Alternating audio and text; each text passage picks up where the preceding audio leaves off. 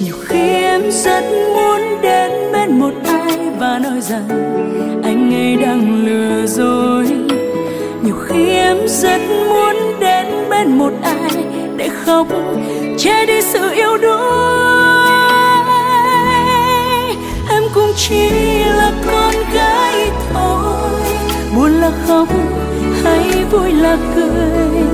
Em cũng chỉ muốn em như bao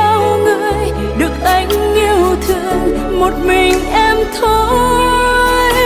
Nhiều khi em không thể ngờ yêu anh em mạnh mẽ đến vậy. Mạnh mẽ hay là ngốc đây em không phân định được điều gì.